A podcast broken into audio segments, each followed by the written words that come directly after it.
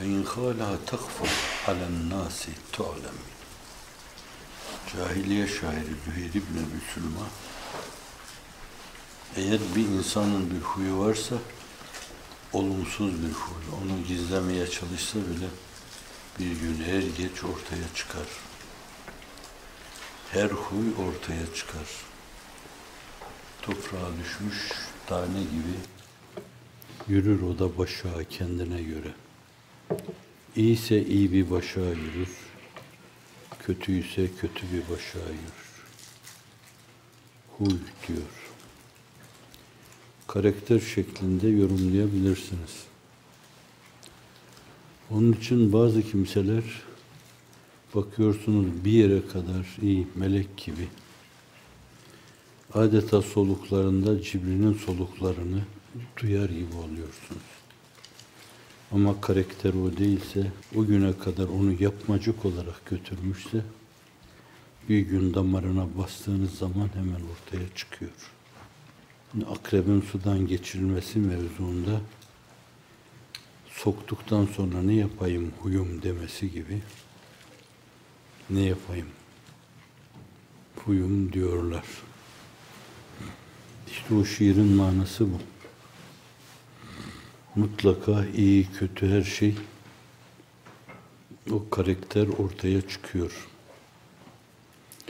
Bazen utandırıcı bir durum oluyor. Bazen de inşirah verici. Önemli olan sabit kadem olmak. İyiliklerde, güzelliklerde sabit kadem. İnandırıcı olmak için de esasen ona ihtiyaç var. Bir öyle bir böyle davranan insanlar inandıramazlar. Dün hasbi, fedakar, feragat sahibi, müstahni, kimseden bir şey beklemeyen, ve ruhumuzun abidesini ikame etme için koştuğunu söyleyen her fırsatta şayet zikzak çiziyor, bir gün gelince veya günü gelince evler, apartmanlar ikbal peşinde koşuyorsa şayet katiyen inandırıcı olamaz. Müminin nabzını tutan insanlar bir sene, iki sene, üç sene nabız yoklaması yapmalılar. Hiç aritmiye şahit olmamalılar. İnandırıcı olur. Kalp çok ritmik atıyor derler. Bunda bozukluk yok. Fakat bir sene güzel gittik, ertesi sene şöyle böyle halk ifadesiyle zikzak çizdik. Bu kalbin ritmi bozuk derler elektro ister buna. Ve bir kardiyoloğa gitmek iktiza eder. Bir anjiyo ister.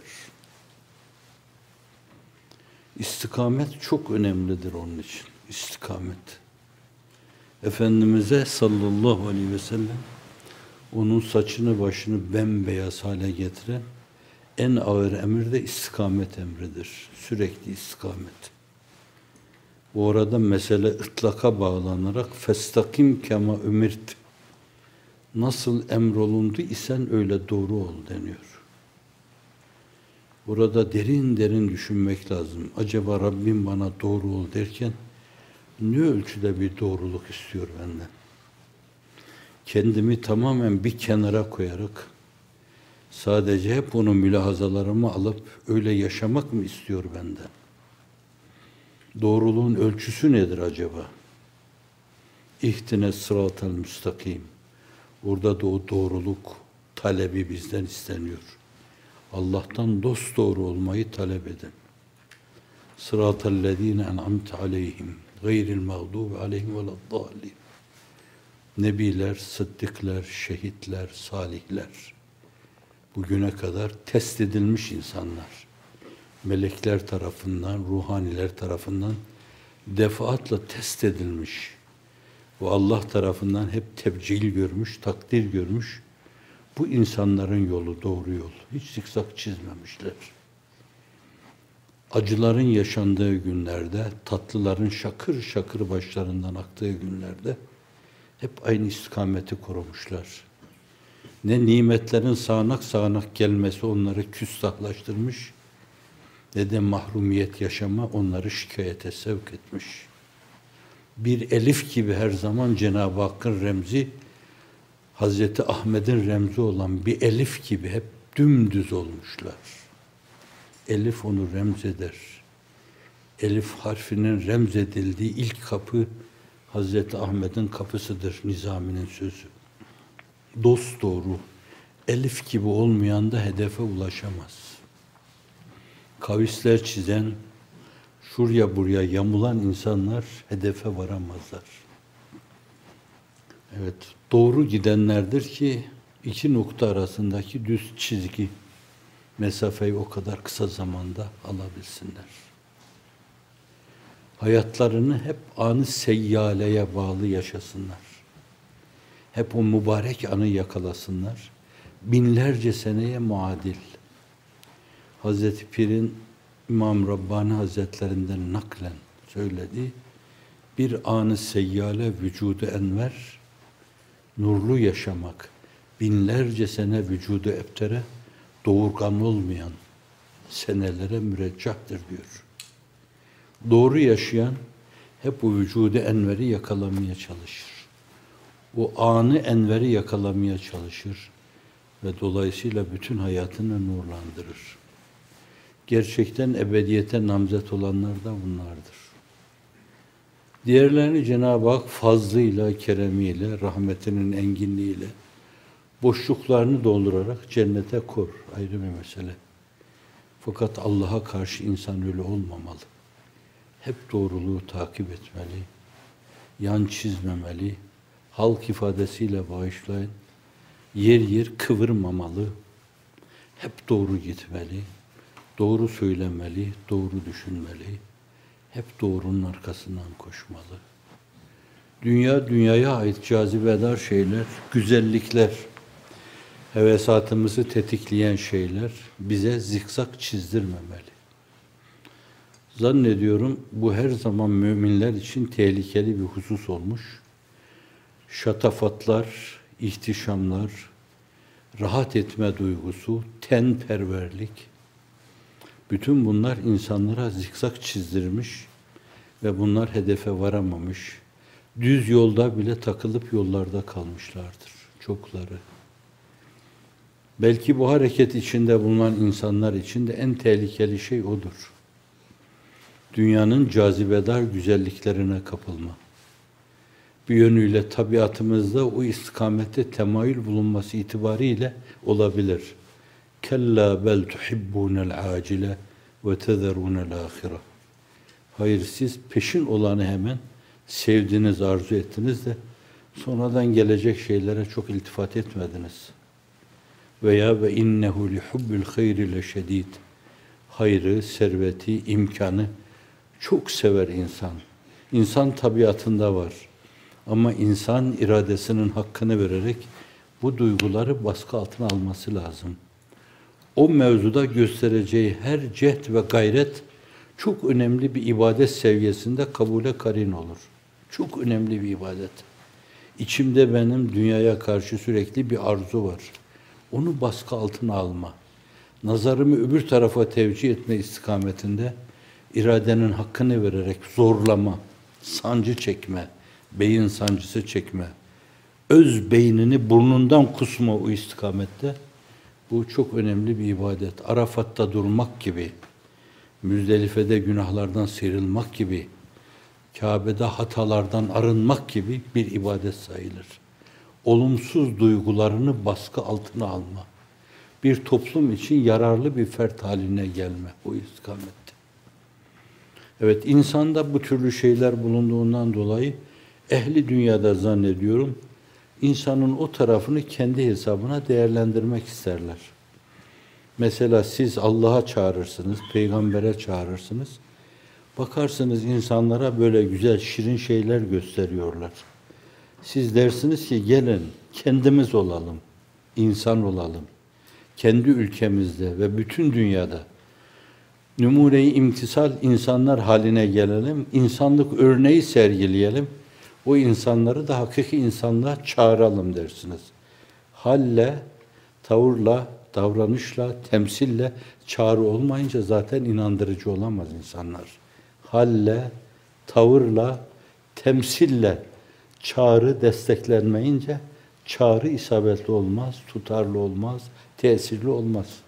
Kur'an-ı Kerim bize dua olarak emir buyuruyor. Rabbena la tuzigh kulubena ba'de iz hedeytena. Allah'ım bizi hidayete erdirdikten sonra, hakkı hakikati gösterdikten sonra kalbimizi kaydırma diyoruz. Zeyge maruz bırakma. Zeyge maruz kalan, maruz olan çok büyük insanlar bile. Öyle deniyor menkıbelerde. Bel'am İbni Bavuralar, Bersisalar ve daha niceleri, Samiriler, Karunlar bu mevzuda o devvarı gaddarın attığı, onlara saldığı ipe takılmışlar, oltaya takılmışlar ve av olmuşlardır şeytana. Hafizan Allah. İsmi azamı bilen insanlar şeytanın attığı ağa takılmış, şeytana av olmuşlardır. Çok büyük insanlardan. Doğru durmak lazım. Dünya varsın bize küssün, arkasını dönsün kaçsın. Ahirete talip olanlar bence onun arkasından koşmamalı. Allah rızasının dışında bu işe kendine adamış insanlar hiçbir şeyin arkasından koşmamalı. İslam dünyasının ruh abidesini ikame etmeye kendine adamış insanlar dünya gibi deni şey, dünyanın iştikakında asıl olan müştakum min deniyor. Asıl olan hususlardan bir tanesi de denaettir. Bu deni dünyanın nefsimize, hevai nefsimize bakan yanı, içimizi kıcıklayan yanı itibariyle deni dünya, ahiretin mezrası olması, Esma ilahinin meclası olması, saadet saraylarının koridoru olması itibariyle güzel. Ama onu öyle görmek lazım. Öyle görmeyenler için şeytanın av olarak kullandığı bir şeydir. Bu açıdan da siz dünyanın değişik yerlerinden belki ruhunuzun ilhamlarını onların sinelerine boşaltmak suretiyle pek çoklarını kendi dünyanıza celbedersiniz. Bağrınıza almak istersiniz. Onları bir yönüyle böyle kuş yuvalarında bakıyor gibi bakmaya talip olduğunuzu ortaya korsunuz. İnne ekremekum indallahi etkakum. Allah nezdinde en şerefliniz, en namdar olanınız takva dairesi içinde ömrünü sürdürenlerdir.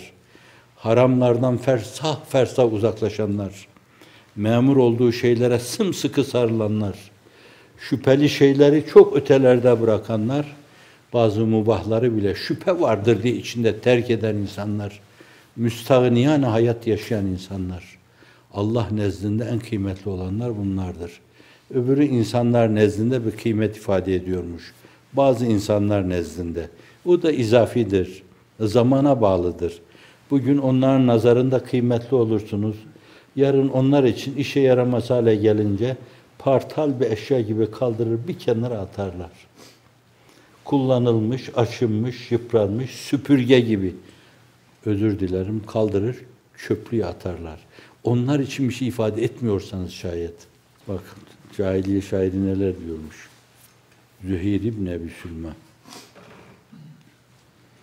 İki tane insan Efendimiz biri için buyuruyor ki neredeyse hemen hemen böyle hak ve hakikati ifade edecek. İbni Ebi Salt. O büyük bir şair, dev. Hazreti Ömer Efendimiz de çok seviyor. Yüzlerce hafızasında onun beyti var.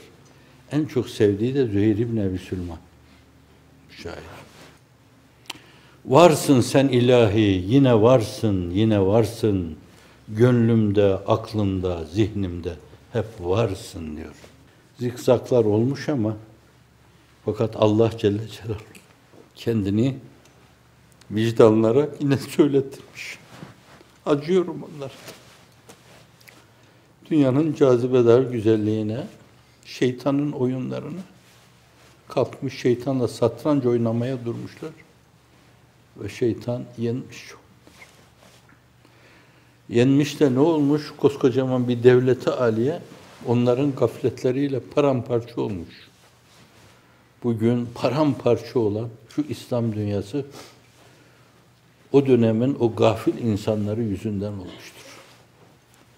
Bir daha da bu paramparça olmuş şeyleri bir araya getirme, bağlama, kırığı çıkığı sarma öyle zor ki. Kıvamında sahabi gibi insanlar olsa ancak bir çeyrek asır, bir yarım asır, belki bir asır o meselenin telafisi, tamiri için ya yeter ya da yetmez. Huzurlu gibi desem ol bir vefa bilmem inanır mı inanmaz mı?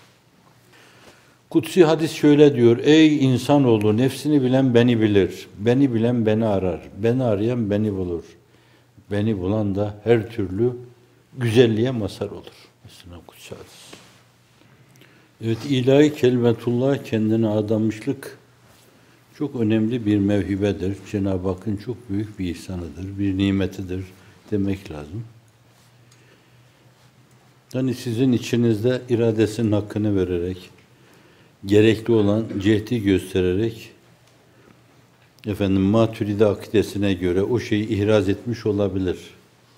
Fakat nefsim açısından, benim gibi düşünenler açısından, hani benim şahsi mevhibelerim, masariyetlerim, onun da her zaman münakaşası yapılabilir. Ben kendi zaviyemden, kendim için kullandığım numara benim hiç. Evet ve samimiyim bunda. Hiç yani. Namazda belki on defa aklıma geliyor. Kendi adıma imzamı atarken hiç diyorum. Ama yine de yetiştiğim kültür ortamı itibariyle namazla tanıştım, oruçla tanıştım.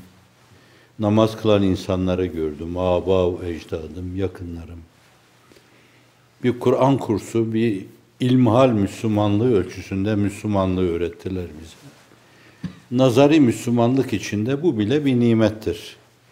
Bunun ameli Müslümanlık haline, ihsan seviyesinde bir Müslümanlık haline ve sonra aşkı muhabbete intikal edecek şekilde daha derince bir Müslümanlık haline gelmesi yolu açık bu meselenin ama ben onları elde edememişsem benim o mevzuda aheste evlilik etmekliğimden, tembelliğimden, ataletimdendir.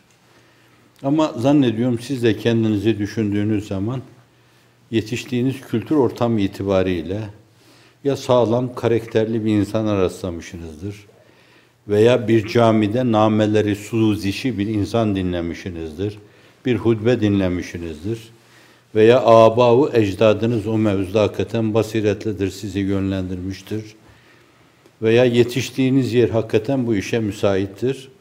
Dolayısıyla kendinizi o işin içinde bulmuşsunuzdur. Bu bir nimeti ilahidir. Bunu görmezlikten gelmemek lazım. Allah'ın en küçük nimetlerini bile onun nimetleri küçük olmaz da en küçük nimetlerini bile büyük görmek, onun karşısında şükranla iki büklüm olmak iktiza eder ki le in şekertum la azidennekum ve le in kefertum in azabi şedid. Eğer şükrederseniz kasem olsun, and olsun, ben de o nimetimi artırırım diyor Allah Celle Celaluhu. Evet bunu görmezlikten gelmemek lazım. Bu bir nimet, bunu bilelim, herkes bunu bilsin. Bunun şuurunda olsun, başını yere korken elhamdülillah desin ya Rabbi. Elhamdülillah ki bana bunu lütfettin. Oruç tutarken, ağzını bağlarken elhamdülillah Allah'ım bana bunu lütfettin. Elini cebine sokup oradan üç beş kuruş çıkarıp birine verirken Elhamdülillah Allah'ım bana bunu öğrettin ve bana bunu emrettin ve ben bunu biliyor ve yapıyorum, yardım ediyorum. Birinin elinden tutma, elhamdülillah ya Rabbi, elden tutmayı senin emirlerinden öğrendim diyerek hepsine bir hamdü sena çekmek, hamdü sena ile Cenab-ı Hakk'ın nimetlerini taşlandırmak, bunlar yeni nimetlere çağrıdır, davettir. Allah sağanak sağanak yeni nimetler gönderir, ayetin ifadesiyle, hadis-i şeriflerin ifadesiyle. Şimdi ikinci şey orada bir soru işareti var. Sonra şurada burada dolaşırken bir şekilde kendimizi imana hizmet dairesinde bulmamız bir ilk mevhibe sayılırsa diyoruz yani. Hakikaten kendimizi öyle bulduk. Yani bu meseleyi derinlemesine kavramasak, kavrayamasak bile mesela bir gün diyelim ki ismini tasfiye etmeden de ben çekinmiyorum, beis görmüyorum. 40. hoca hali hayatta. Allah afiyet daim uzun ömür ihsan eylesin. Benden belki 10-11 yaş, 12 yaşta büyüktür. Aynı hocada, aynı halkada ders okuyorduk. Hocamız Erzurum bütün ayibiydi. İşte böyle elimizden tuttu bizi, o bir derse götürdü. Bir terzi dükkanında. Belki 10 tane insanı topladı götürdü, öyle bir gayreti vardı. Geldiler onlar, mollalardı, Arapça biliyorlardı. İyi ki biz bilmiyormuşuz yani. Bilmeme bazen işe yarıyor. Bunlar Türkçe eserler yani. Arapça okumak lazım. Çünkü ben bunu duydum da birisinden. Bu dine, diyanete kasıttır böyle. Bu Türkçe kitaplar dine, diyanete kasıttır. İlla her şeyin Arapça yazı olması. Yani duyduğum için birinden arz ediyorum bunu. İşin garip yanı hocanın o cehdi, o göbek çatlatması diyelim veya şakak zonklatması diyeyim. Gayreti işte hiç bir şey anlamadığımdan dolayı bir ben kaldım. Bir de hala hayatta benim talebe arkadaşım. Hatem Hoca kaldı. Hayatta, ikisi de hayatta. Bu derse gittik geldik. Anlamadım ama fakat orada olan insanlar çok hoşuma gitti benim. Hususiyle iki sene evvel vefat eden Erzurumlu yine İsvir'den Muzaffer Arslan vardı. Hazreti Piri Mugan Şemitaban Ziya Himmet onu şarka göndermişti. Erzurum'a da uğramıştı. Onu gördüğümde ben babamdan kalma böyle sahabi hayatı okuyordum hep. Ve imreniyordum. Keşke o dönemde olsaydım. Ashab-ı Bedir içinde. Uhud'da Musab'ın yerinde ben olsaydım falan yerde ben olsaydım dediğim çok olmuştur. Ama bunlar geçmiş zamanda olmuş kahramanlar, dinin kahramanları. Dini abideyi ikame eden ilkler. Allah onlardan ebeden razı olsun. İmreniyordum. Acaba bir daha ütopya gibi olan bu şeyi realize etme imkanı olur mu? Acaba öyle yiğitler bir daha olur mu? Öyle yiğitler olur mu ki bir kere daha bu din devrilmiş bu şey, kırılmış bu şey ayağa kaldırılsın. Göz doldurucu mahiyetiyle, hüviyeti asliyesiyle bir kere daha başımızı döndürsün. Bir kere daha bakışımızı bulandırsın. Ben orada o 4-5 insan veya belki 10 insan en fazla onların içinde o zatı da görünce o saf halleri demek esasen böyle idrak açısından değil de saf hallerinin ruh diline hitabı açısından tesiri oldu. O çok uzaklardan gelen, Isparta'dan gelen insanın bir partisösü bile yoktu partisö mevsiminde. Pantolon paçaları Üstad Necip Fazıl'ın işte bir büyüğünü anlattığı yerde demeyeyim onu ben, soba borusu gibi filan. Nereye doğru çıkmış böyle. Öyle o şekilde görme. Kendi kendime o tablo bende öyle bir tesir icra etti ki yani aklımla mantığımla olmasa bile kendi kendime şöyle dedim ben kitaplarda aradığım şey meğer böyle realize edilmiş de olabiliyormuş dedim yani. Şimdi işte bu bir mevhibedir. Ben kendi irademle düşünerek, taşınarak, o işi tartarak, değerlendirerek o işin içine girmedim. Allah'ın ekstradan bir mevhibesi, biri arkanıza bir tekme vurdu veya kolunuzdan tuttu, çekti. Siz o işin içine itti, siz kendinizi o işin içinde buldunuz yani bir yönüyle. İşte böyle yani soruda. Bir şekilde kendinizi imana hizmet dairesi içinde bulmamız bir ilk mevhibe sayılırsa bu bir ilk mevhibedir bu. Allah'ın hibesidir. Yani karşılığı olmadan, yani iradenin hakkı verilmeden, yani burada ciddi düşünülerek, taşınılarak bir adım atılmadan, siz hiç farkına varmadan böyle gezerken birdenbire dolaşıyor musunuz men hattında? Men hattında bir tane de tekkiye, zaviye varmış. Ve bu tekke ve zaviye Hasan Şazeli Hazretleri'nin tekkesi burada olur mu olmaz mı? Men hattında gezmeye çıkmışsınız. Bağışlayın halk ifadesiyle olta atmaya çıkmışsınız. Birdenbire giderken ayağınız kayıyor. Bir merdivenden aşağı düşüyorsunuz. Birdenbire bir kapı açılıyor. Sizi içeriye alıyorlar. Ayağınız incemiş. Kendinizi tekkede buluyorsunuz. Zaviyede. Evet. Men hattında Hasan Şazeli Hazretlerinin tekkesinde buluyorsunuz kendinizi.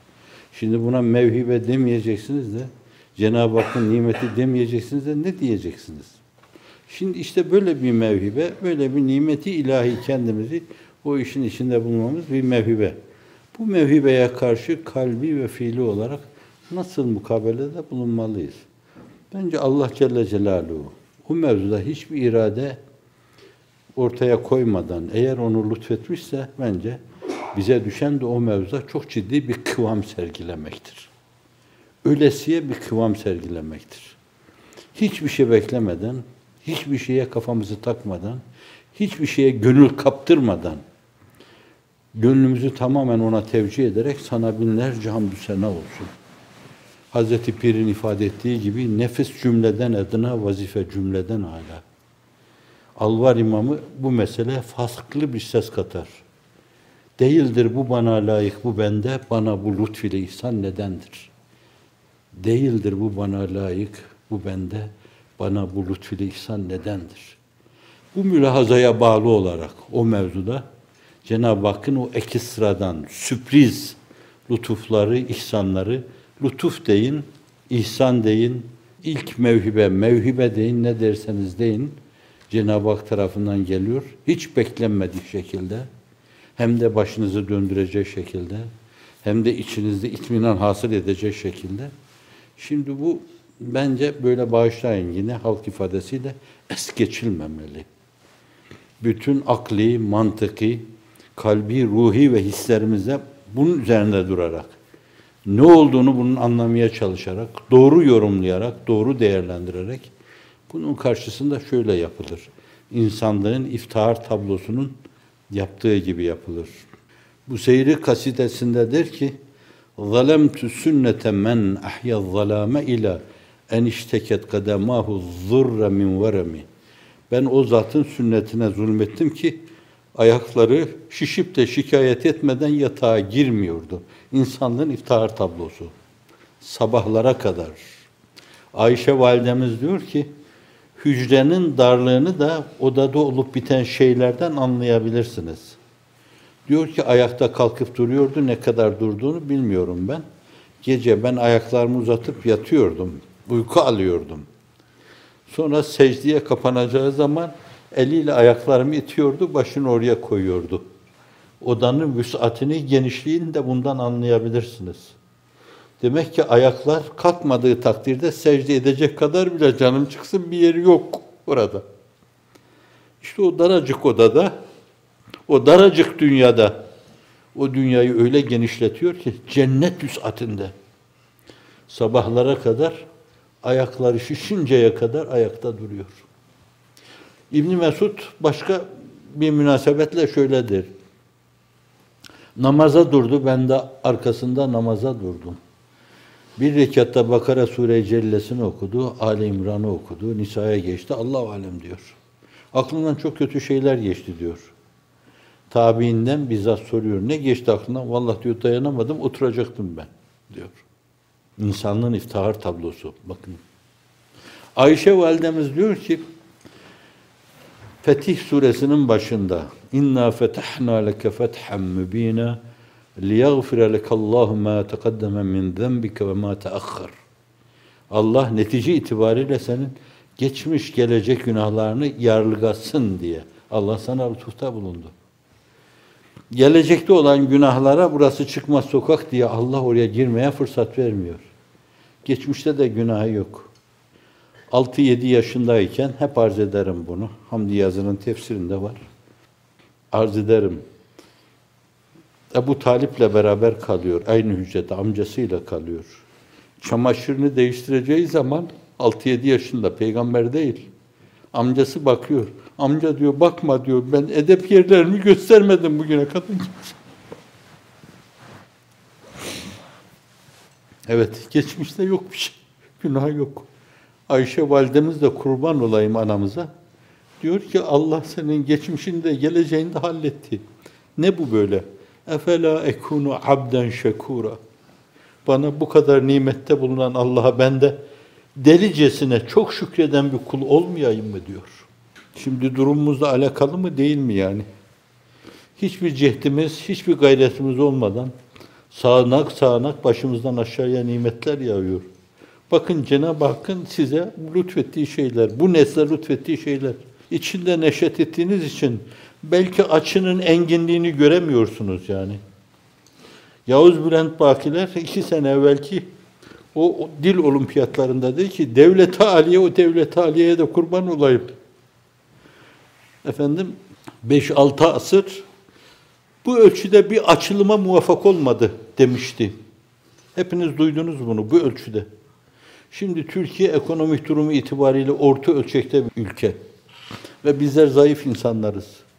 Dünyanın değişik yerlerine ayrılıp giden insanlar çiçeği burnunda delikanlılar. Mektepte mezun olmuş gitmiş. Bu mevzuda ne bir seminer almış, ne bir konferans almış, ne bir eğitim almış, gitmiş. Allah'ın izni inayetiyle Cenab-ı Hak tutturmuş. Kalplere sevgi vaz etmiş. Herkes sinirlerini açmış o insanlara. Devlet başkanları, bakanlar, başbakanlar o arkadaşlarımıza arka çıkmış, destek olmuşlar. Şimdi bu sağanak sağanak bir nimet değildir de ya nedir? Öyleyse bu nimete karşı bizde bu mevzuda insanlığın iftihar tablosu ciddi bir kıvam sergileyerek efela ekun abden şekura demeliyiz. Bizi bu türlü nimetlerle perverde kılan, serfiraz kılan Rabbimize karşı o nimetleri bu türlü şükürle taşlandırmalı değil miyiz demeli. Kıvamımızı daha da artırmalı. Vur kazmayı Ferhat. Çoğu gitti azı kaldı Üstad Necip Fazıl'ın ifadesiyle. Vur kazmayı Ferhat. Çoğu gitti azı kaldı. Bu duruma gelen şey bundan sonra gelecek şeylerin en inandırıcı referansıdır. Olan şeyler olacak şeylerin en inandırıcı referansıdır. Bir taraftan olmuş, bir taraftan da olacak şeylere olmuşla bakıyorsun, o adeseyle bakıyorsun. Niye o yolda ölesiye koşmayacaksın ki? Bir köheylan gibi çatlayıncaya kadar koşmayacaksın ki. Vesselam.